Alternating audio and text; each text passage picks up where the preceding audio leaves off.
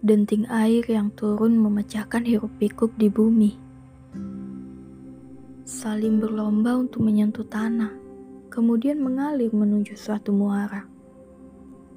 Menghilangkan jejak yang terbentuk dengan menghapus setiap tanda yang membekas.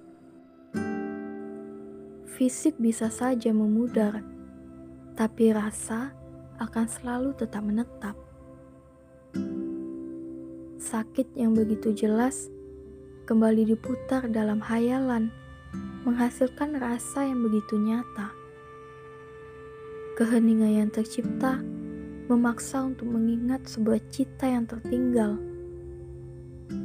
Kenangan tak akan hilang akan rasa, meski rupa tak lagi nampak.